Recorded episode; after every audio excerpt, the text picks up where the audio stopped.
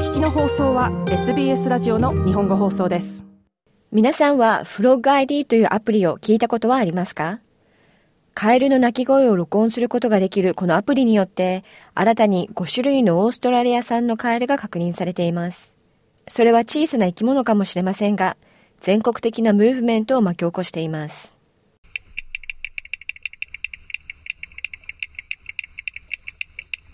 オーストラリアには240種類以上のカエルが生息し、それぞれがユニークな鳴き声を持っているそうです。ジョディ・ローリー博士は、カエルの鳴き声を記録することで、カエルの識別を助けるツール、フローガ ID の開発に貢献したチーフ科学者です。ローリー博士によると2017年の開始以降、何万人もの一般市民がフローガ ID アプリを利用し、研究や保全に協力しているといいます。私たちはカエルについてそれほど詳しくなかったので、どの種類がどのような場所で私たちの助けを必要としているかを推測していました。ですからカエルの救助隊が必要だったのです。 FrogID のおかげでオーストラリア全土に救助隊ができ、カエルがどこにいてどのように活動しているかを把握する手助けをしてくれています。ジョディ・ローリー博士でした。この無料アプリは唯一無二のカエルデータベースとなり、子供たちやその親たちからも好評です。母親のダイアナ・フェルナンデスさんは、子供と同じくらいにこのアプリを気に入っていると話します。子供たちは iPad やデバイスが大好きです。ですからそのデバイスが環境や帰りについて教えてくれたり、5分間でも楽しませてくれるのであれば、それは素晴らしいことです。ダイアナ・フェルナンデスさんでした。野生のカエルを特定する手助けをすることは、プロジェクトの一部に過ぎません。現在までに100万件近くの録音がされ、フロッグ ID アプリは5つの新種の特定にも役立ったほか、20の研究論文を生み出し、アリアにノミネートされたアルバムのインスピレーションにさえなっています。ローリー博士によると膨大なデータセットを自由に使えるようになった今、フロッグ ID チームは人工知能に目を向けていると話します。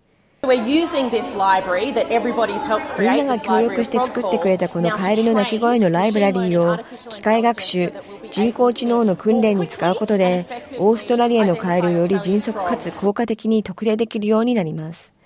ローリー博士でした。ジョン・グラムニューサーズル州環境省は、この研究はオーストラリアのカエルの健康状態や行動だけでなく、環境そのものの状態を明らかにし続けることが期待されると話します。このカエルたちは我が国の自然の健康状態について重要な情報を与えてくれています。気候が変化している今この調査を行うのにこれほど重要な時期はありません。発見したカエルの情報をここに送ることで私たちの国について学ぶことができます。気候の変化についても知ることができます。ジョン・グラムニューサーゼル州環境省でしたオーストラリアではすでに4種のカエルが絶滅し、15種が全滅の危機に瀕していると言われています。世界では5種に2種のカエルが全滅の危機に直面しており、フロッグ ID のようなリソースが国際的な保護を次のレベルに引き上げることが期待されています。しかし、ローリー博士はとりあえず、年内に100万件の録音を達成すると予測されていることに興奮していると話します。